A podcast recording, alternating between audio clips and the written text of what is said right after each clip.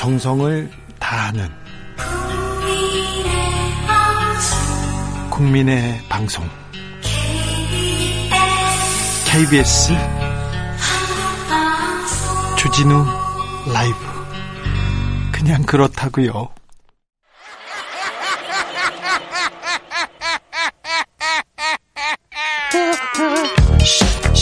발로 뛰는 기자, 탐구하는 기자, 세상의 질문을 마구 던지는 기자, 기자가 본 오늘의 세상 기자들의 수다. 라이브 기자실을 찾은 오늘의 기자는 KBS 에이스 김기화 기자입니다. 안녕하세요. 안녕하십니까. KBS 네. 에이스 김기화 기자님. 그래. 잘했어. 네. 어, 제가 기자 시절에 네. 제 이메일 주소가요 네. 에이스였어요. 네. 에이스. 네, 그리고 야 네가 에이스야 이렇게 물어보면 제가 에이스가 아닌데 에이스가 되려고 노력합니다 이렇게 계속 했거든요. 네. 근데 괜찮아졌어요. 어느덧 네. 에이스가 되었어. 네, 그렇습니다. 네, 괜찮아요. 네, 네, 알겠습니다. 계속해요. 알겠습니다. 네, 자 김기화 기자. 네. 오늘 묻힌 뉴스 어떤 뉴스를 봐볼까요? 네, 첫 번째로 요즘에 이제 코로나 19가 지금 재확산이 되고 있지 않습니까? 네. 재확산이 되면 이게 뭔가 이 내 주변에 슬슬 이제 누구 코로나 걸렸다더라. 예. 혹은 누구네 회사에서 코로나 확진 나왔다 이런 얘기가 슬슬 들리기 시작해요. 그럴 수 있어요. 내 맞습니다. 옆에서 내 주변에서 걸릴 수 있어요. 네. 근데 색안경 끼지 말고 그럴 수 있어요. 맞습니다. 그거에 네. 대한 또 뭐 왕따를 시킨다거나 음. 막뭐 안 좋은 눈초리를 보는 경우도 있다고 하는데 네. 하여튼 그거와 관계없이 이 직장 동료들이 걸리는 경우가 요즘에 이제 슬슬 나오기 시작해서 합니다. 네. 이럴 경우에 회사를 못 나오게 되지 않습니까? 그분들이. 네. 그러면 요양급여를 받을 수 있을까요? 급여를. 네. 이거 중요합니다. 일단, 어, 정규직들은 급여를 받을 수 있을까? 어떤 보상을 받을 수 있을까?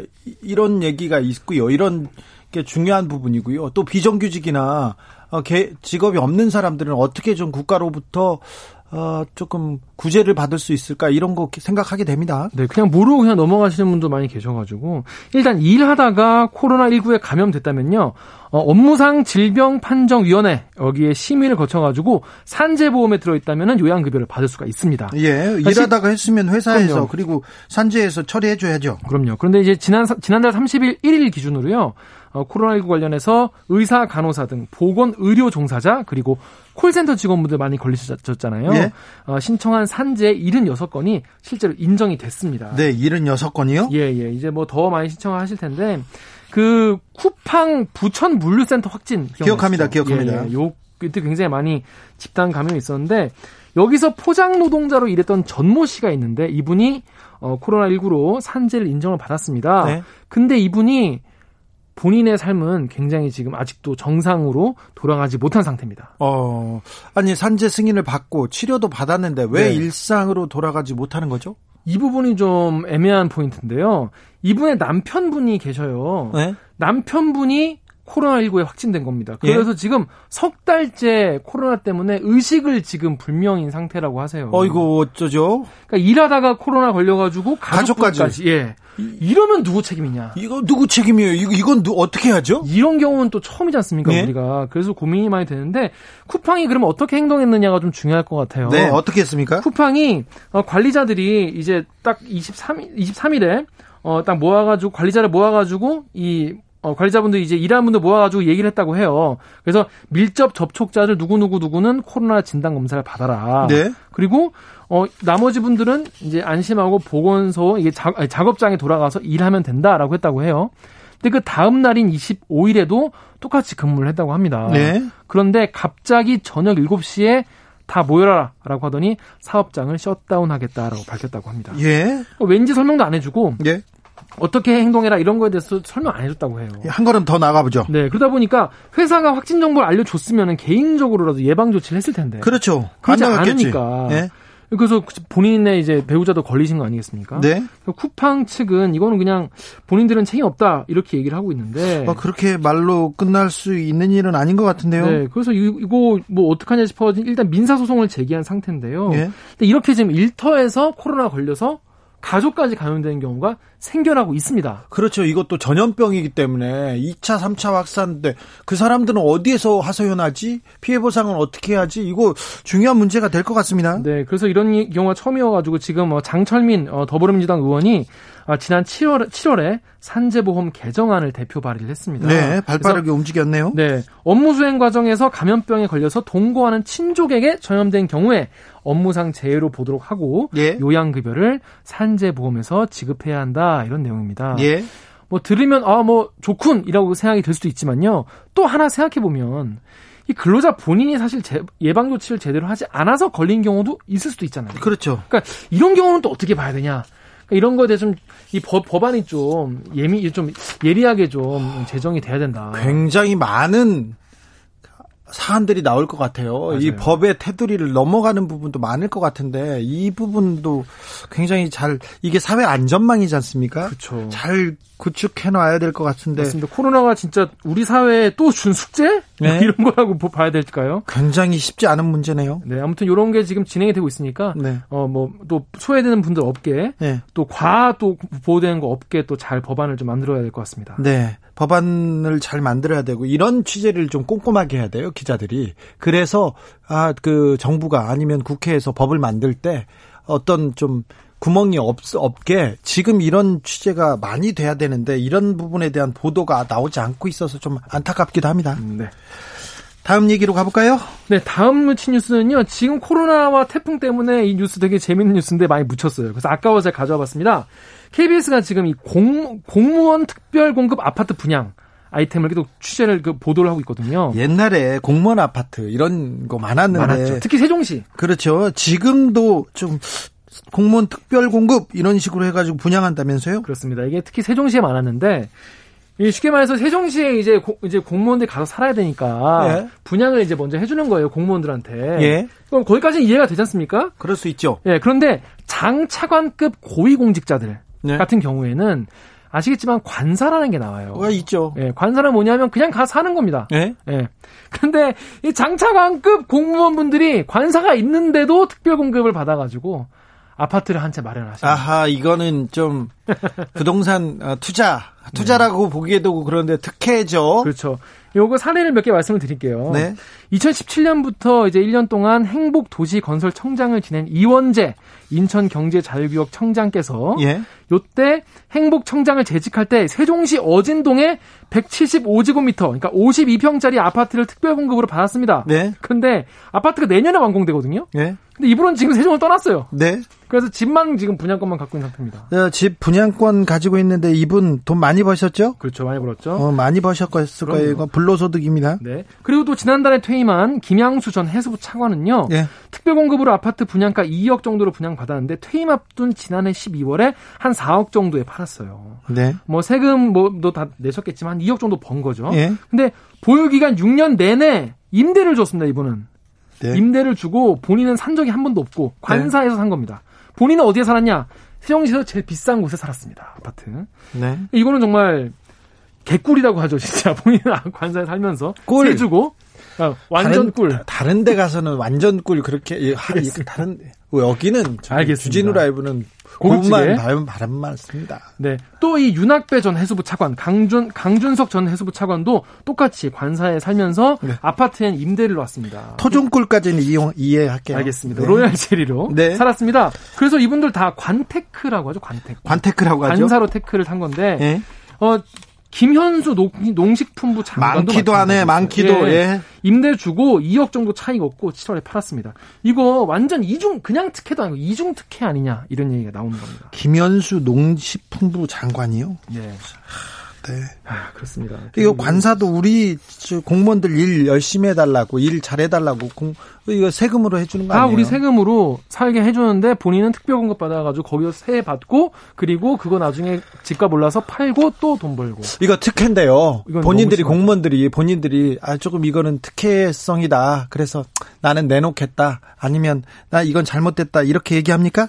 그런 분이 있었습니다, 실제로. 예, 그래야죠. 예, 이런 건 정말 사실 뭐 당연한 일이지만 사실 그런 분이 워낙 적기 때문에 네. 말씀드리는 건데요. 이충재 전 행복청장 같은 경우에는 분양받은 아파트가 완공되자마자 관사를 포기하고 거기에 들어와 살게 됐습니다. 그래서 근데 이거 사실 이런 특별 공급이 공무원 지금 세종시에서 실제로 일하시는 출퇴근하는 공무원도 많거든요. 예.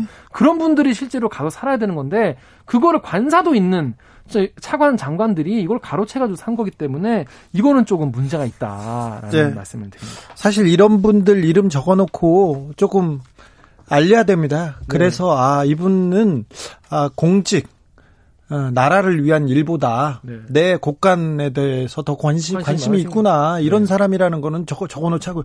돈은 벌, 벌 수도 있어요. 네. 근데 이분이 그런 분이라는 거는 알려줍시다, 우리가. 그렇습니다. 네. 그게 기자의 역할이기도 합니다. 맞습니다. 네. 마지막으로 묻힌 뉴스 파내 볼까요? 요거는 여러분들 좀 실생활에 좀 도움되는 아이템을 가져왔습니다. 그런 게 좋아. 예. 좀 주진우 라이브 들었는데 이거 네. 도움이 된다. 살림살이에 도움이 된다. 이런 것도 좋죠. 네. 요즘에 인터넷 보시면요. 옆에 광고 같지 않습니까? 근데 거기에 갤럭시 노트 오늘 50일 50명 한정 선착순 6만 5,500원. 이런 거 너무 많이 그러니까 뜨는데. 6만 5,500원에 최신형 갤럭시 노트를 주겠다는 거지 않습니까? 역대급 이런 중복 할인 이런 거. 이런 광고는 많이 보는데 무슨 말인지 모르겠어요, 저는. 일단 6만 5,500원 눈에 확 들어와요. 6만 5,500원으로 최신형 갤럭시 노트를 주겠다 이런 거지 않습니까? 네. 그래서 KBS 취재진이 확인을 해봤어요. 무슨 얘기인가.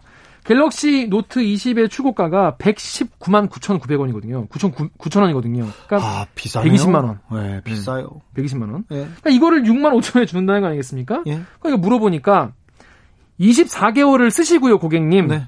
단말기를 통신사에 반납을 하시면 됩니다. 네.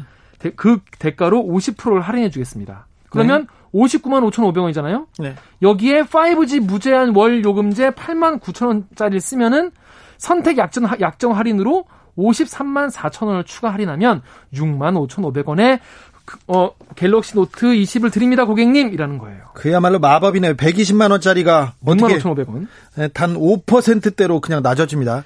아, 6일2호님이 주진우 라이브 퇴근길 개꿀 이렇게 얘기했는데 개꿀이 표준 국어 대사전에 있대요. 그렇습니다. 개꿀은 멍멍, 네. 벌통에서 떠낸 벌집에 들어있는 상태의 꿀. 진짜 진짜 토종꿀이네. 그렇습니다. 아, 토종꿀이 아니네. 진짜 국립국어원이 어, 인정한 네. 워, 원래 상태의 꿀이네요. 그렇습니다. 자, 휴대폰 이거 그러면 거품이 끼어 있는 건가요? 아니면 어떻게 이렇게 5%대로 이렇게 할인 판매가 가능한 건가요? 요거 사실 설명 자체가 말장난이에요. 그런 것 같아요. 기계값을 깎아준 게 기계 깎아준 말이 안 되고 요거는 요금제를 깎아준 거거든요. 네? 그래서 정확히 말하자면은 기계값을 4년 할부로 내다가 4년 48개월 할부로 내다가 2년 뒤에 기계를 반납하는 거라고 보시면 돼요. 그게 제일 깔끔한 설명인데 이거는 이제 통신사가 이거, 이거 판매원이 말장난을 한 거고 단톡번호법을 보면요. 7조 2항에 요금 할인액을 지원금으로 설명하거나 표시 광고에서 헷갈리게 하면 안 된다 이런 규정이 있거든요. 네. 이거를 위법한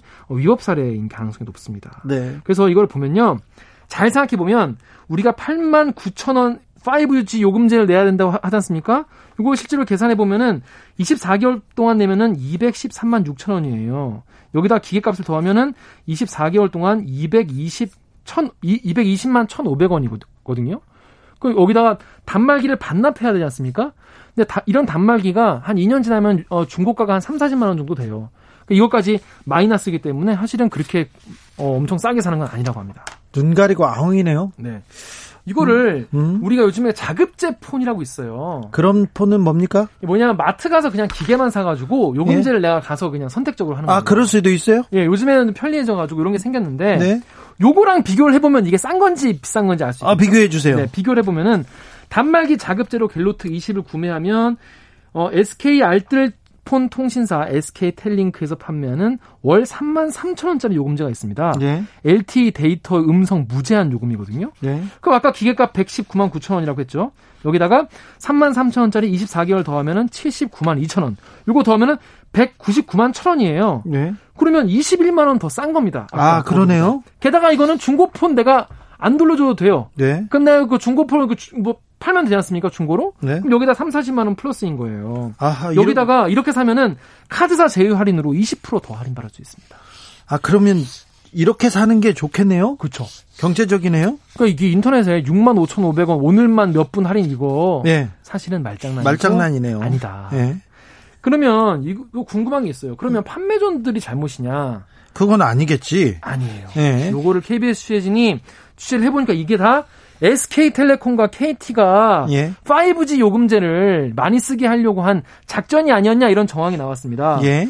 어, 이 문건이 나왔는데 노트 20 세일즈 포인트라는 KT 의 어, 문건이 저희 KBS에 입수가 됐는데 네. 이게 뭐냐면 8월 30일 있었던 어, 갤노트 20 출시를 앞두고 KT의 5G 영업 부서 간부를 상대로 한 화상 회의 때 공유된 문건인데요. 네. 여기 보면 2년 뒤 최대 50% 보상 슈퍼 체인지라는 문건이 나와요. 요게 아까 말한 그 기가 깎아주는 것처럼 통신비 내려주는 거를 말장난한 게 여기 나온 겁니다. 예. 또 SKT도 마찬가지고요. SKT 대리점으로부터 사전 승낙을 받고 6만 원대 갤노트 20 팔고 있다라고 얘기를 하거든요. 사전 승낙이 뭐냐면 SKT에서 어 그런 식으로 팔아도 됩니다라고 해줬다는 거죠. 그러니까 결국에는 5G 요금제가 지금 제대로 안 터진다라는 얘기가 많고 이거를 아, 선택 안 하는 사람들이 많기 때문에 5G 요금제를 많이 쓰려고 하기 위한 SK텔레콤과 KT의 영업 전략에 판매점까지 같이 어 이거에 동조하면서 뭐 많은 분들에게 혼란 일으키고 있는 것 아니냐.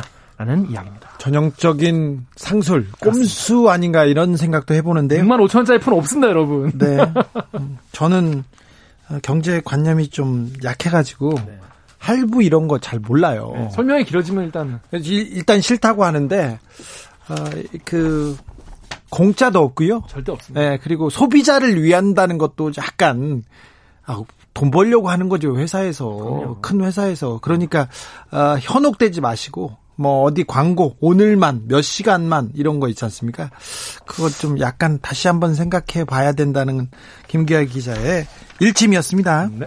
기자들의 수다 KBS 김기아 기자 함께했습니다. 감사합니다. 고맙습니다. 2081님이 스마트폰에 목맨 우리들은 정작 스마트하게 살고 있을까요? 우리 청취자들은 좀 철학적이에요. 자, 하이선 삼행시 왔습니다. 우리 청취자들은 문학적이거든요. 0321님입니다. 하! 하루하루가 이렇게 힘들게 지나가네요. 이, 이 시국에 의사 파업, 태풍 세계에다 코로나에다가 너무 힘들어요.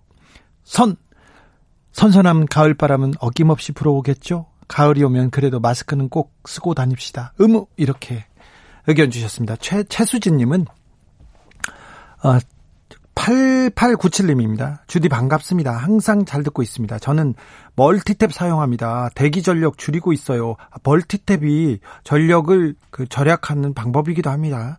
2256님 텀블러 그만 사, 사, 사기요. 한 번 사면 2년 이상은 써야 됩니다. 종이컵을 쓰는 것보다 나은 거지 2년 미만으로 쓰면 오히려 플라스틱 때문에 환경에 더 안 좋다고 그러, 그러더라고요. 아 그렇군요. 텀블러 여러 개 사가지고 마구 사고 사서 이렇게 쌓아놓은 분들이 있어요. 그런 분들이 있는데 아 그분들한테 지금 던져주는 메시지입니다. 7711님 소비와 낭비 줄이는 것이 최상의 방법이라고 생각합니다. 사용 줄이는 것이 환경 보존하는 지름길이라고 생각합니다. 함께 동참하십시다. 동참하겠습니다. 2828님 새내기 농부인데요. 비닐 멀칭 대신에 집으로 멀칭합니다. 비닐 덮으면 농사는 잘 되고 풀도 안 나오지만 땅에도 안 좋고 채수들도 안 좋아해요. 그래도 비닐은 안 써요. 풀도 직접 뽑아요. 우리 몸도 땅도 소중하니까요. 주진우님 비닐 멀, 멀치 뭔지 아세요? 잘 모르겠는데요. 비닐로 뭐 덮는 건 것 같아요. 그런 거 아닌가 생각합니다. 어려운 말 저한테 묻지 마세요. 이혜숙님, 김기아 기자한테 물어보세요. 이혜숙님은 짜장면 시킬 때 나무젓가락 보내지 말아주세요 합니다. 티끌 같은 행동이지만 태산이 될 거라 믿고 있습니다. 아, 나무젓가락 너무 많이 쓴다. 반성하겠습니다. 라디오 정보센터 다녀오겠습니다. 조진주 씨. 정치 피로, 사건 사고로 인한 피로, 고달픈 일상에서 오는 피로. 오늘 시사하셨습니까? 경험해 보세요. 들은 날과 안 들은 날의 차이. 여러분의 피로를 날려줄 저녁 한 끼 시사. 추진우 라이브.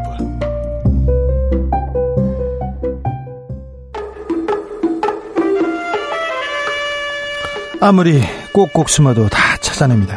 숨은 범인 꼭 집어서 잡아냅니다. 대한민국 경찰의 수사 뒷이야기. 내일은 수사반장.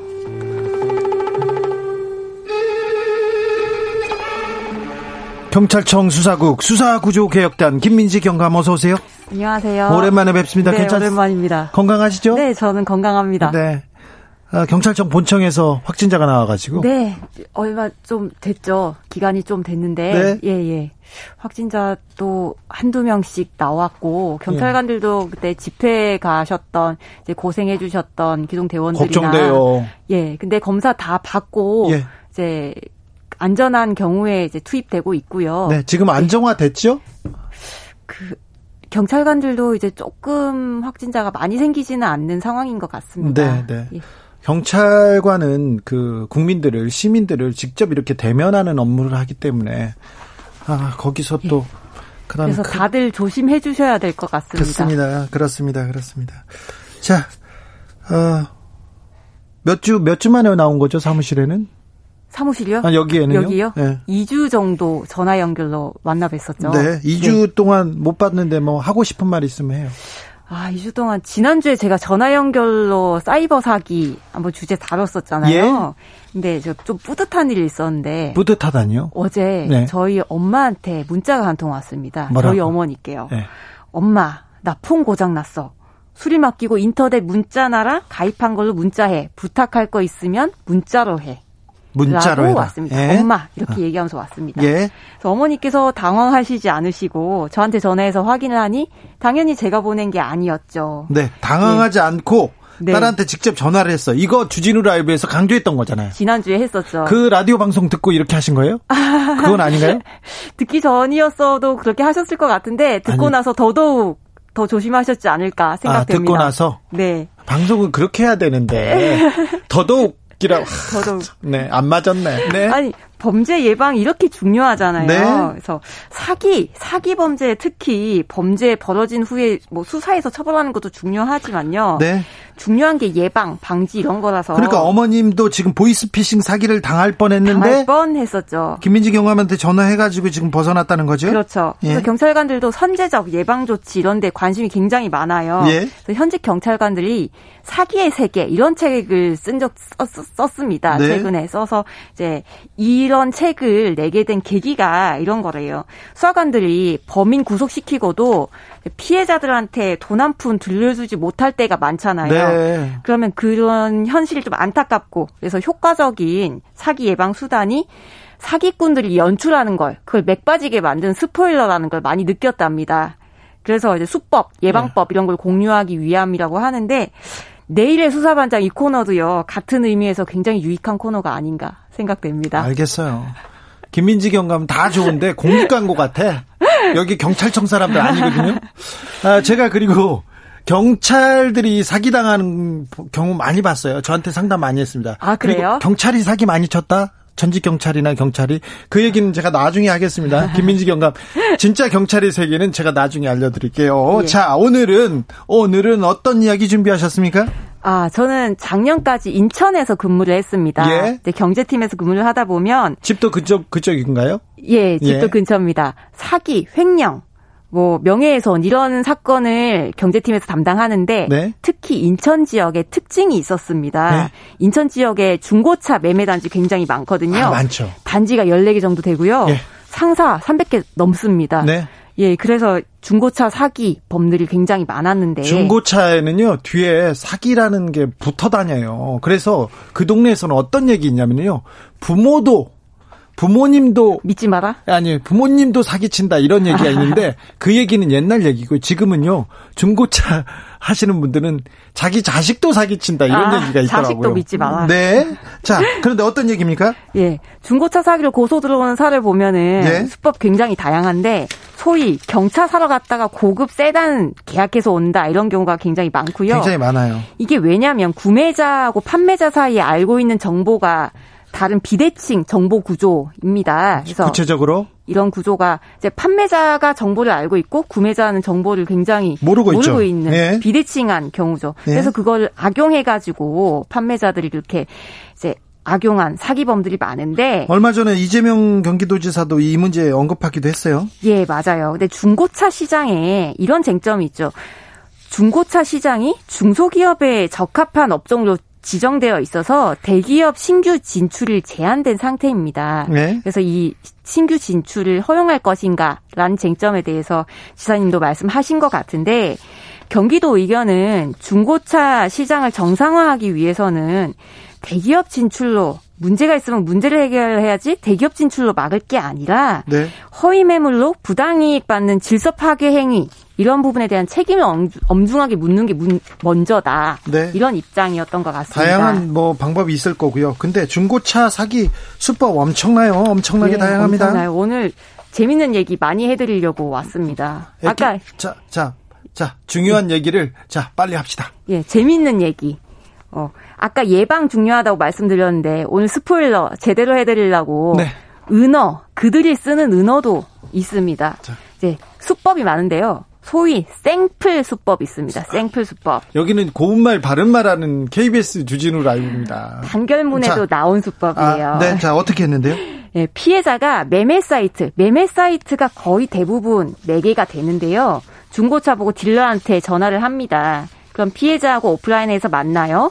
그럼 사이트에 있는 차량 보여주세요. 이러면 100에 100 차량에 문제가 있습니다. 이런 얘기가 나와요. 예. 굉장히 저렴한 차였죠. 예. 애초에 없는 차량이었을 수도 있고 예. 일부러 고장내는 경우도 있어요. 예. 그리고 어떤 경우는 계약 체결되고 대금까지 지불했는데 이후에 화자가 확인돼도 계약서 어딘가에 깨알같이 대금 절대 환불 불가 문구 들이대면서 예. 다른 차 사라 이렇게 강요하는 경우가 있어요. 그리고 돈을 계약... 줬으니까 못 받으니까 다른 그렇죠. 차로 울며 겨자 먹기로 산다는 거죠. 그렇죠. 굉장히 궁박한 상태에서 좀 반역박 비슷하게 당한 상태에서 더 비싼 차를 사게 되는 거죠. 네. 예. 그래서 뭐 계약 당시에 얘기하지 않는 수법들도 하나씩 얘기해가지고 겁을 주기도 하고요. 그럼 결국 저가로 광고한 상품은 미끼였고 이제 네. 다른 고가 중고차 매매로 유인하는 거죠. 이런 수법도 있고 또 어떤 딜러한테 갔는데 그 옆에 딜러한테 소개시켜주는 그들만의 또 왁기 수법 이런 수법도 있고요. 아, 네. 예. 그리고 또 특징이 있는 게 뜻. 은, 어입니다 은어. 네. 은어입니다. 네. 판결문에도 나오는 네. 공식 은어입니다. 뜻풀 수법. 그들이, 그들이 쓰는 은어인데요. 뜻풀은 뭔가요? 예. 뭐냐면 최대한 할부 대출을 받게 합니다. 굉장히 많은 할부 대출을. 예? 해서 일정 기간 후에 계약 내용 변경해 줄게. 일단 좀 받아. 받아가지고 나중에 변경해 줄게. 이 속이는 수법인데요. 이 수법으로 최근에 7억 원대 중고차 대출 사기 범한 일당이 11명이나 기소됐습니다. 예? 예를 들자면 이런 겁니다. 빨간 차가 있어요. 4천만 원짜리 빨간 차를 찾는 피해자한테 야, 나중에 지금 없어. 그 차 가져오면 넘겨줄게. 일단 5천만 원짜리 까만색 차 사. 예. 5천만 원 대출을 받자. 이렇게 예. 얘기를 해요. 예. 왜냐하면 중고차 대출 표준 약관에 대출자의 동의가 있으면 매매상이 담보대출금을 대신 받을 수 있다는 점을 노린 어, 겁니다. 위험하네요.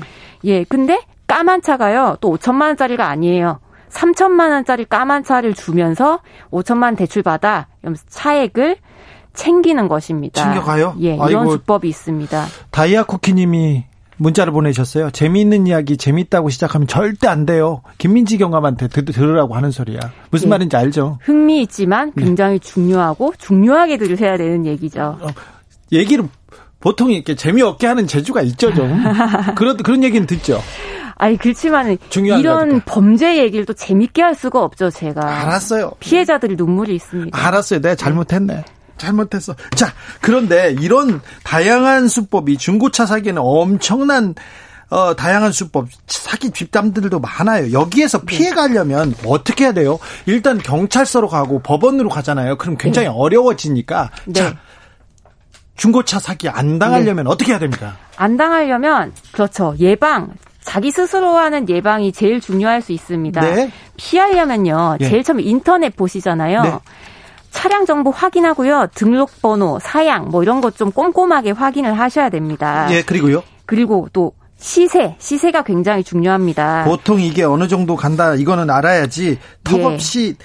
그싼 거 이건 문제가 있다는 거죠. 그렇죠. 그리고 그거 어디서 아냐면 전국 자동차 매매사업 조합 연합회에서 네. 매월 공포를 합니다. 예. 중고차 매매를 시세를 공표를 하니까 확인하시고 100만 원, 200만 원 이상 벗어나지 않아요. 그렇기 네. 때문에 터무니없이 네. 예, 싼 경우는 미끼 매물 100% 미끼 매물이라고 보셔야 됩니다. 예. 예. 그리고 예, 그리고 또 보험개발원에서 카이스토리라는 사이트 있는데 사고 이력 정보 공개하고 있습니다. 오호. 예. 침수차 부분이 문제야 또 요즘 많이 되죠. 예. 예, 비도 많이 오고 해서 완전 침수로 보험 처리된 차량은 법적으로 모두 폐차 말소되지만요. 네. 좀 경미한 침수 이런 경우도 있어요. 그런 경우에는 보험 처리하지 못한 경우도 있는데 올해요. 자동차 보험사에 침수 사고 접수가 예. 1만여 대랍니다. 올해? 예, 침수차 굉장히 많다는 거죠. 네. 그렇기 때문에 이제 침수차 사기 피해 특히 피하려면 예. 매매할 때 딜러로부터 성능 점검 기록, 책임보험 가입 여부 확인하고요.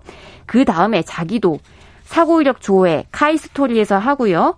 그리고 자동차 등록 원부 조회를 하면 소유자가 막 바뀌기도 하고 뭐 영업차였다가 자가용이 됐다가 이런 게 다 나오잖아요. 잦은 변경이 있으면 네. 침수차 세탁 의심해 볼 수 있기 때문에 조심을 하실 수 있고 그리고 그 네. 차량이 그 소유주 정보를 알고 있으면 자동차 민원 대국민 포털 거기 들어가시면은 어 이전 내용 이런 부분 정비 이력을 조회를 할 수가 있습니다. 보험을 안 들고 보험을 보험 처리하지 않고 정비한 경우도 있기 때문에 그 경우는 이 정비 이력이 다 나옵니다. 이렇게 스스로 조심하시는 방법이 있습니다.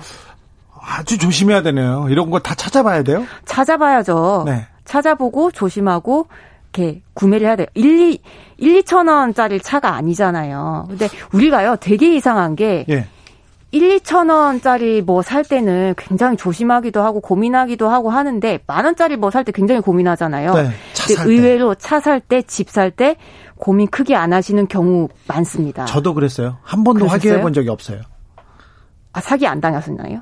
아니 뭐 그런가 보다 하고 탔죠. 중고차는 사기인 줄도 모르고 타셨을 수 아니 중고차는 아픈가 보다. 나이 먹으면 아픈 거야. 이렇게 생각하고 탔는데 아 이거 네. 꼼꼼하게 따져봐야 돼. 카 히스토리 일단 들어가 보고 네. 거기에서 내용들 좀 파악해 보자는 거죠. 자동차 이력 조회 메뉴 네. 해 보면 나온다고요? 네. 알겠습니다. 오늘도 감사했습니다. 내일은 수사반장 지금까지 김민지 경감이었습니다. 감사합니다. 3648님 저도 폰 고장났다고 카톡이 아들한테 와서 하마터면 입금할 뻔했어요. 그래서 그 내용 그대로 가지고 경찰서 갔는데 쳐다도 안, 보, 안 보던데요. 이렇게 얘기하더라고요. 경찰 분들은 이렇게 좀 민원인들이 오면 잘 쳐다봐야 됩니다.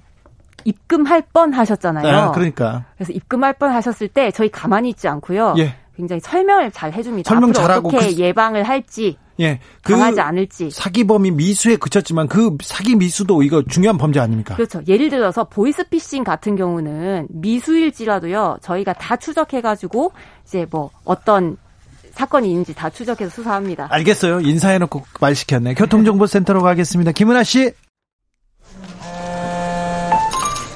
테이크아웃 시사 나왔습니다. 오늘도 하나 챙겨가세요. 주진우 라이브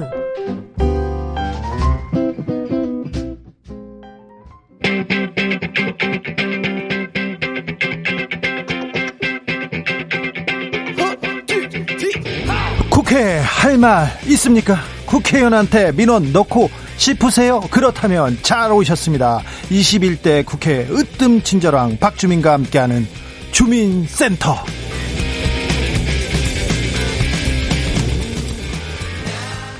여러분의 민원에 귀를 기울이겠습니다. 주민센터의 주치의원 박주민 더불어민주당 의원 어서 오세요. 예, 안녕하십니까. 국회 분위기 괜찮아요? 또 코로나 확진 판정 나왔어요? 예, 코로나 확진자가 한 명 나와서요. 예. 이제 그분하고 접촉했던 의원들 중심으로 네. 오늘 그 검진을 받았고요. 예. 일부 의원들에 대해서는 지금 결과가 나왔는데 네. 또 나머지 의원들 아직 결과가 안 나온 분들이 있고 네. 해서 지금 긴장하고 있는 거고 의원회 관 6층 네. 그다음에 소통관이라고 하는 기자들이 거주하는 네. 공간 네. 이런 부분은 지금 아, 일부 다 좀 폐쇄가 됐습니다. 저기 저기 네. 국회의원회관이 고위험군이기 때문에 마스크 써야 돼요. 여기 아, 오는 예. 네. 여기 오는 패널들은 다 써야 됩니다. 네. 네. 진행자는 답답하실까봐 저는 예. 네. 위험에 노출되는 걸로. 그래서 최근에 보면은 두 번째거든요, 벌써 네. 두 번째고. 두 번째, 세 번째 아닌가요? 두 번째인가요? 아, 그 기자분으로서 이제 두 번째인데 아 그렇죠. 기자분들이 또 이제 의원들하고 많이 접촉하고 네, 안, 동, 안 만나셨어요? 저는 이제 안 만난 적이 없어요. 아, 근데 네. 저는 안 만났는데 그 기자분이 만난 분이 또 누구인지 아직 다 네. 확정된 건 아니니까요. 제가 네. 혹시 그 만난 분을 또 만났을 수는 있겠죠. 예. 네. 네, 국회는 지금 코로나 때문에 가장 좀 이슈인 것 같고요. 다른 네. 일로는 뭐 때문에 바쁜가요? 9월 정기국회 열었고요. 지금은 아시다시피 이제 그 정기국회는 열었지만 본격적으로 회의를 시작하는 단계는 아니거든요. 네. 이제 조만간에 이제 어, 국정감사도 시작될 거고, 네. 어, 추경안이 이제 또 편성돼서 넘어오면 추경에 대한 심사도 해야, 해야 되죠. 그런 작업들이 이제 진행이 될 예정입니다. 네. 예. 최수현님 질문 왔는데 질문부터 먼저 받겠습니다. 네. 저희는 청취자들의 의견을 가장 우선하는 주민센터거든요. 네. 공수처 언제 설치됩니까? 어떻게 되고 있습니까? 공수처 관련돼서는 이미 이제 저도 얘기했었고 또 우리 법사위 간사인 백혜련 간사도 어 9월 중에는 법을 개정해야 될 수도 있다. 예. 이런 식으로 협조가 안 된다면 그래서 어 관련된 논의를 이제 하려고 하고요. 예. 오늘 이낙연 대표님도 어 교섭단체 대표 연설에서 공수처 더 미루기 어렵다, 서둘러야 네. 된다는 얘기를 하셨기 때문에 9월 중에는 어, 법 개정을 좀 하지 않을까 이렇게 생각하고 있습니다. 이낙연 대표가 오늘 국회에서 연설을 하셨는데 네. 국민의힘에서 네. 뭐좀 찬사를 보냈어요. 그래요? 네. 어떤 찬사가 나왔었죠? 어 굉장히 좀 전향적이라고 네, 얘기를 했어요. 오늘 뭐 교섭단체 연설은 사실 이제 국민들의 아픔과 공감하면서 여러 가지 얘기를 하셔서 네. 예. 이걸요? 네. 그렇다고 해서 아 옛날에도 옛날에도 좋은 말 많이 했는데 그때마다 네. 야당이 반대했었잖아요. 그런데 약간 분위기가 이상하게 돌아갑니다. 어, 어떤 부분에서 국민의힘이 그렇게 칭찬을 했을까요? 어, 몇 가지 부분이 있었는데요. 네. 그리고 저또또 다른 질문도 있습니다. 네. 조수진 의원 5개월 만에 11억 재산 이렇게 음. 는 사건이 있지 않습니까? 네. 그 사건은 어떻게 보고 계세요? 지금 아무래도 선관위가 조사하겠다고 했거든요. 네. 그래서 조사 결과 나올 것 같은데 조수진 의원 입장은 제가 듣기로는 단순 실수다라고 하는데 뭐 액수가 단순 실수로 들어가기에 좀 많은 것 아니냐 예. 이렇게 좀 많은 분들이 얘기하고 계시죠. 그렇죠. 예. 수억 원인데 이걸 10억 11억이요. 11억 원이죠. 네, 예. 그렇습니다.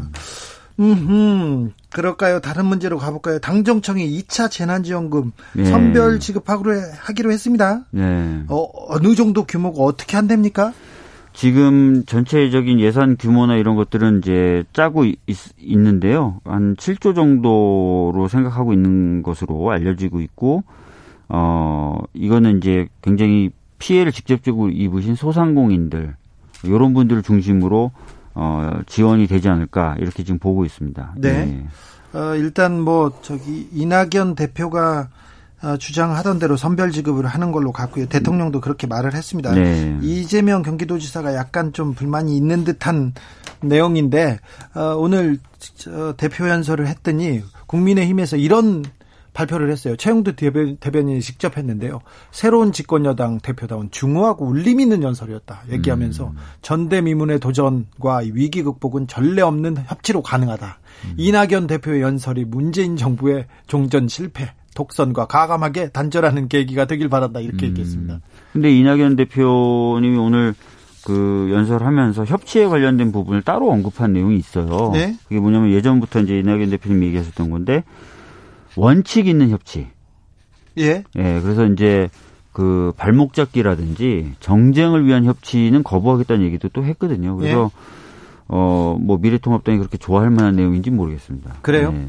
아, 그 약간 이낙연 대표 그리고 이재명 지사 간에 약간 갈등을 부추기는 언론 보도 나오잖아요. 크게 네. 큰 시각차가 아닌데도 계속 그렇게 몰아가잖아요. 어떻게 음. 보세요? 사실 이제 그 기본 어, 긴급 재난지원금 관련돼서도 여러 이제 논의가 있을 수 있는 거거든요. 예? 논의가 있고 최종적으로 이제 어 정부가 이제 결정을 하게 되는 건데 그 논의 과정에서 나오는 이야기들 뭐 아시다시피 저도 이제 전 국민 지원해야 된다고 했었던 사람인데 예.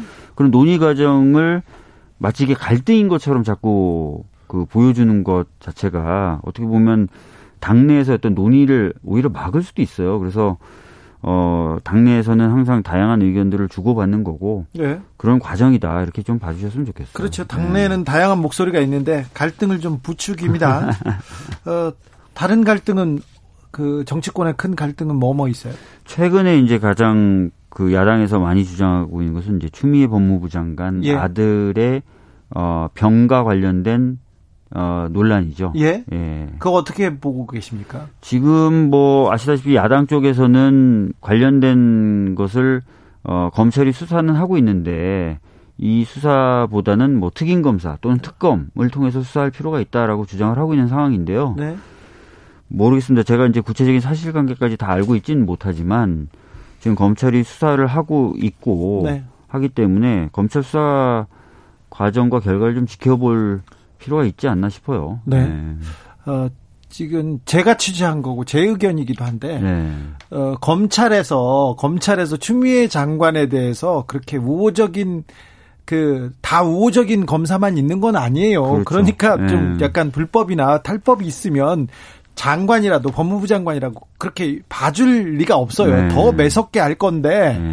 아, 이 부분에 대해서는 좀 간과하지 않나 이렇게 음. 생각합니다. 그래서 오히려 이제 추미애 장관 같은 경우 오늘 페이스북에 빨리 좀 수사를 좀 해달라 차라리 진행해달라라고 지금 얘기를 했다고 제가 방금 연락을 받았어요. 네. 그래서 오히려 이제 사건을 계속 들고 있는 부분 이런 부분이 좀 정치적인 쟁점을 자꾸 만들어내니까 차라리 검찰은 빨리 이제 수사를 해서 결과를 좀 내놓을 필요가 있다고 생각됩니다. 검찰도 그렇고요. 법원도 그렇고 특정한 사안에 대해서 특정한 사건에 대해서는 신속하게 마구 네. 압수수색하고 수사를 하고 어떤 사안은 질질 이렇게 뭉개는 이런 경우가 있는데 네. 좀 이런 것도 법의 형평성이나 공정성 차원에서 좀 다시 따져봐야 될 문제 같아요. 실제로 이제 굉장히 중요한 이슈가 되는 사건의 경우에 어 법원 같은 경우 옛날에는 결정을 내지 않음으로써 판결을 선고하지 않음으로써 여러 가지 이제 그 한쪽 편을 오히려 들어주는 경우가 있었었거든요. 네. 그런 부분은 이제는 좀 지양돼야 될 필요가 있고요. 네. 정치인 관련된 사건들의 경우에도 통상적인 절차와 달리 뭐 시간을 오래 끈다거나 네. 수사면 수사, 재판이면 재판 그러면서 이제 오히려 이제 다른 한쪽에게 어떤 그 이익을 주는 경우들이 있었는데 모르겠습니다. 이 사건이 그런지는 아닌지 모르겠는데 네. 하여튼 뭐 그런 관행은 있었고 그런 관행들은 없어질 필요가 있죠. 아무튼 네. 법무부 장관 사건이지만 신속하게 빨리 갈등을 좀 종식시키게 검찰이 수사에 나서야 될 것 같아요. 네. 법원에서도 이명박 전 대통령 대법원 재판이 지금 일, 거의 1년째 지금 가만히 음. 서 있고요. 안철성 네. 대법관님. 네. 그리고 정준영 부장판사님은 어, 이재용 부회장의 파기환송심이 파기환송심이 1년 넘게 가는 경우가 음. 너무 좀 길지 않습니까? 파기환송심 치고는 굉장히 기, 길죠. 네. 왜냐하면 이제 파기환송을 할 때 대법원이 이미 이제 어느 정도 가이드라인을 다 주지 않습니까? 네. 그래서 사실 그 가이드라인 하에서 미진했던 부분만 다시 판단하면 되는데 그거 자체를 그렇게 길게 끈다면 조금 문제가 있죠. 그래서 네. 특정사, 특정인한테 좀 이득을 주는 것 같다는 인상이 좀 깊습니다. 네. 5855님, 공수처, 의료개혁, 코로나 방역 방해자 등등 뭐 하나 시원하고 좀 확실하게 강경하게 이렇게 풀리는 문제가 없습니다. 민심을 좀 바로 보세요 이런 얘기했습니다. 이건 음. 민주당 의원한테도 하는 얘기입니다. 네. 자 오늘 법원이 정광훈 목사의 보석 취소했습니다. 취소했습니다. 그래서 네. 다시 재수감됐는데요. 네. 그런데 다음 달 3일 날 개천절에 아, 보수 집회 다시 열겠다는 분들 많습니다. 네. 이거 이거는 어떻게 해야 됩니까? 어, 이미 이제 감염병 예방 등에 관한 법률에 보면은 그런 어떤 집회나 이런 것에 대해서 어, 행정명령으로서 집회를 하지 못하도록 할 수 있습니다. 어, 그래서 사실은 사실은 지난번 광화문 집회도 그런 행정명령을 했는데 그 행정명령 자체를 법원에서 그 효력을 정지시키면서 구멍을 내줬죠. 구멍을 내주면서 이제 집회가 열린 건데 이번에도 아마 코로나 확산의 위험이 있다면 제가 보기에 있을 것으로 보여지는데 그렇다면 이제 지자체에서 과감하게 좀 행정명령을 해서 어, 그 집회는 열리지 않도록 할 필요가 있죠. 그리고 법원도 이번에 8.15 광복절 집회를 봤기 때문에 그렇게 이제 아주 간단하게 사안을 단순하게 보고 판단하지는 않을 것이라고 생각합니다. 그래도 다른 또 법적인 그 대안이라고 할까요? 꼼수 같은 걸 내서 집회를 열지 않을까 그런 생각을 해봅니다. 글쎄요, 뭐 이번처럼 비슷하게 뭐 정, 어떤 정치적 표현의 자유라든지 집회의 자유를 걸, 얘기하면서 이제 행정명령의 효력을 정지시키려고 하겠죠. 근데 네. 이미 이제 한번 경험을 해봤기 때문에 법원으로서도 이거를 그냥 단순하게 단순한 어떤 집회 자유와 집회 자유가 막히는 거 이렇게 보지는 않을 것 같아요. 네. 그러니까 이 감염병 위험이라는 게 실제 존재하는 위험이고 그 위험이 매우 크다는 걸 한번 호되게 지금 법원 입장에서는 배운 거 아닙니까? 예. 그래서 그런 부분이 다 고려돼서 좀 판단되지 않을까 싶어요. 예. 그렇게 상식적으로 국민의 상식적으로 이렇게 법이 따라가면 괜찮은데 법이 또 구멍을 만들어요. 아, 이거는 사실 이제 어떻게 보면 법의 구멍이라기보다는 이제 법원의 판단 미스였던 거죠. 사실 이번에. 그렇기 때문에 이제, 어, 그것을 막기 위해서, 어, 저희 당 의원이 그런 어떤 판단을 할 때는 감염병 전문가나 전문 기관의 의견을 듣도록 하는 법이나 이런 것들 낸거 아닙니까? 예. 사실 그런 입법적인 조치가 좀 되면 더 좋긴 좋겠죠. 근데 시간적으로 아마 다음 집회 막을 때까지 다음 집회에 대한 어떤 법적인 다툼이 있을 때까지 그 법이 통과되긴 좀 어려울 수도 있습니다. 예. 그럴까요? 예. 네. 아, 자 박주민 의원. 네. 어, 최근에 가장 이렇게 고심하고 있는 법 법안은 뭡니까? 어, 저는 이제 그 지난번에 나왔을 때 말씀드렸던 기억이 있는데요. 이제 이제 세월호 참사 관련된 진상규명 관련돼서 사회적 참사위가 활동을 하고 있어요. 예. 근데 활동 시한이 이제 곧 끝나갑니다. 그래서 활동 시한을 좀 연장하고 그 조사 권한에 대해서 좀 더 강화하는 등등등의 내용을 담은 법안을 지금 준비하고 있고요. 예. 이 법안을 좀 어, 이번 정기국회 때 좀 통과시킬 필요가 있기 때문에 그거에 대해서 가장 신경 쓰고 있습니다. 이 법안이 좀 통과하면 통과되면 세월호 가족들의 좀 아픔이 조금 치유되고 어, 조금 나아질까요? 보듬어질까요? 뭐 진상 규명 작업이 뭐 법이 개정돼서 기간이 연장된다고 해서 뭐 바로 막 막 되지는 않을 수도 있겠지만 그래도 어 진상 규명을 할 수 있는 기반이 좀 더 마련되는 거니까요. 네. 어, 그런 부분에서는 도움이 될 수 있다고 생각합니다. 네. 이번 9월 그리고 10월에 국회에서는 어떤 일을 처리해야 야 민주당이 180석 가까이 다 가져갔는데 뭐 좀 달라지는 걸 보여준다, 일하는 걸 보여준다 이런 걸 느끼게 될까요? 처음에 어, 딱 떠오르는 법은 아마 공수처법일 겁니다. 예. 지금 공수처 관련돼서 많은 분이 답답해하시기 때문에 공수처법을 좀 빠른 시간 내에 개정을 해서 좀 정상적인 어떤 출범 과정을 밟도록 만들 필요가 있고요. 그리고요. 그 다음엔 이제 계속해서 얘기 나왔던 법들 중에 오늘 뭐 이낙연 대표님도 거론하셨지만 중대재해기업처벌 법 등 네. 산업 현장에서의 안전성을 어, 확실하게 담보할 수 있는 법들 네. 이런 것들이 있을 거고 그 다음에 이제 제가 말씀드렸던 세월호 관련된 그런 법도 있고 그다음에 5.18 예. 관련된 특별법도 지금 발의가 예정돼 있거든요. 네. 그런 것들이 좀 발의돼서 처리될 필요가 있고요. 네. 아울러서 뭐 개혁적인 내용을 담은 굉장히 많은 법들이 지금 대기하고 있어요. 네. 그런 것들 좀 처리를 하면은 많은 분들이 야 이거 민주당한테 의석을 많이 줬더니 세상이 좀 변하는구나라고 느끼실 수 있을 것 같습니다. 그것도 중요하고 정치적으로 큰 사안들도 중요한데 임대차 3법 통과시켰지 않습니까? 네네네. 네, 박주민 네. 의원이 주도해 가지고 네. 자그 3법 관련해서 후속 보완 대책 음. 많이 얘기 나옵니다. 실질적으로 네. 시장에서는 다르게 반응하는 것도 있고요. 네. 구멍이 나올 수도 있는데 네. 요거에 대해서는 어떻게 보고 있습니까? 지금 이제 임대차 3법이 통과되고 난 다음에 이제 주로 나오는 이제 그 논란이 전세 물건이 줄어들었다. 주, 줄어, 줄어들었다. 또 새로 계약을 체결하면서 대폭 어, 월세라든지 이런 것들을 높이려고 한다 이런 네. 부분 아니겠습니까? 그리고 또 뭐 집을 팔고 싶은데 네. 어 이거 임대인 이게 눈치를 봐서 봐야 된다 뭐 이런 얘기도 있습니다. 뭐 그런 부분도 있고요. 근데 네. 이제 제가 전에도 한번 나와서 말씀드렸던 것처럼 어 주택임대차보호법 같은 경우 예전에 이제 보호 기간을 1년에서 2년으로 늘렸을 때도 네. 초기에는 약간 이런 시장 혼란이 있었어요. 예. 근데 이후에 보면은 오히려 이제 어 안정적으로 관리되는 모습을 볼 수 있었거든요. 그래서 네. 조금 지나면 요 요런 혼란은 좀 가라앉을 것이다라는 기대를 가지고 있고요. 네. 오히려 이제 걱정은 이게 지금 2 플러스 2가 되면서 4년 후에 예. 4년 후에 이제 많은 물량이 이제 재계약을 체결하게 되지 않겠습니까? 예. 그때 그러면 어떤 혼란이 올, 올, 올 것이냐 예. 이런 게 지금 약간 걱정이 되는데 그 부분에 관련돼서는 어 시장 상황이라든지 이런 것들을 보면서 좀 보안 입법을 할 필요가 있다고 생각합니다. 2 플러스 2 그러니까 4년 후보다 그런데 지금 지금 생각한 대로 임대차 3법을 생각한 대로 지금 시장이 움직이고 있다고 보십니까?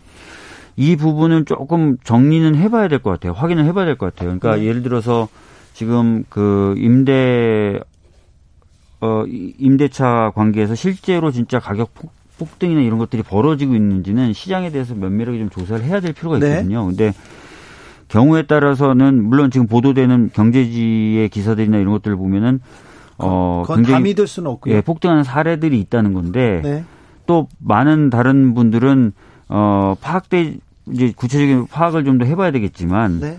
오히려 이제 이 법의 적용을 받으면서 임대차 관련된 가, 어, 가격 상승이나 이런 것들이 통제되고 있다라고 얘기하시는 분들도 있어서 어, 그런 의견도 있어요. 예, 맞습니다. 요거는 뭐 조금 더 구체적인 데이터들을 좀 봐야 말씀을 정확하게 드릴 수 있을 것 같습니다. 임대차 3법에 대해서 저기 안을 내놓은 내놓은 박주민 의원께서 이제 3법이 약간 문제가 있고 좀, 좀 보완이 필요하다 하면 애프터 서비스도 직접 하실 거죠? 그럼요. 네. 사실은 어떤 법이 만들어지면 그 법에 대해서 많은 분들이 그 경직성을 걱정하시는 분들이 계신데 네. 실제로 이제 국회가 원활하게 작동하고 일을 하는 국회가 되면은 네. 법이 물론 경직성을 가지고 있고 또 그것을 토대로 안정성을 만들기도 하지만 변화된 상황에 맞춰서 아주 유연한 변화도 가능합니다. 그래서 네. 어, 중요한 건 이제 국회가 그동안 보면 어떤 법 하나 통과시키기도 어렵고 어떤 법 하나 바꾸기도 어려웠던 구조가 있어서 그랬던 건데 저는 이제 좀 더 국회가 일하는 국회가 될 거라고 믿고 그거 관련된 법도 이제 발의해서 이번 국회 때 통과시키겠다는 거 아닙니까? 네. 그래서 그렇게 되면은 어떤 상황 변화에 조응하는 어, 법 체계 질서의 변화 이런 것들도 과거보다는 좀 더 유연하고 신속하게 이루어질 수 있다고 봅니다. 네. 꼭, 뭐, 꼭 임대차 보호법을 전제로 드리는 말씀은 아니에요. 네. 네. 어, 임대인도 임차인도 어, 다 이렇게 보호하는 주민센터의 박주민 의원입니다. 아, 임대차 3법에 대해서 약간 궁금증이 있거나 보완이 필요하다고 생각되면 아, 주진우 라이브는 보내세요. 그럼 주민센터에서 해결해 드리겠습니다. 그리고는 법도 고치려고 노력하고 있습니다. 박주민이 해줄 거예요. 그렇죠? 그러니까 이 부분은 이제 당장 어떤 문제가 있다라고 제가 이제 규정한 건 아니고요. 네. 좀 더 그 살펴보고 어, 이후에 이제 만약에 보안 입법이나 이런 것들이 필요하다면 충분히 할 수도 있다라는 정도의 말씀을 드린 거라고 이해해 주시면 될 것 같습니다. 네, 끝까지 잘 살피겠습니다. 지금까지 주민센터의 박주민 의원이었습니다. 예, 감사합니다. 커피 소년의 내가 네 편이 되어줄게 들으면서 주진우 라이브 마무리하겠습니다. 5383님이 늦은 밤 퇴근하다 보면 도로가에 내놓은 일반 쓰레기, 음식물 쓰레기, 아, 주택가에 내놓은 쓰레기 더미들을 보자면 더러울, 두려울 지경입니다. 오래도록 물질 풍요의 시대를 당연시하면서 산 풍경들입니다. 네. 두려울 지경입니다. 무섭습니다. 네. 우리가 얼마나 더 많이 지구를 아프게 했는지 좀 어, 반성하고 생각하는 그런 날이 되어 봤으면 합니다. 지금까지 주진우였습니다. 저는 내일 오후 5시 5분에 찾아뵙겠습니다.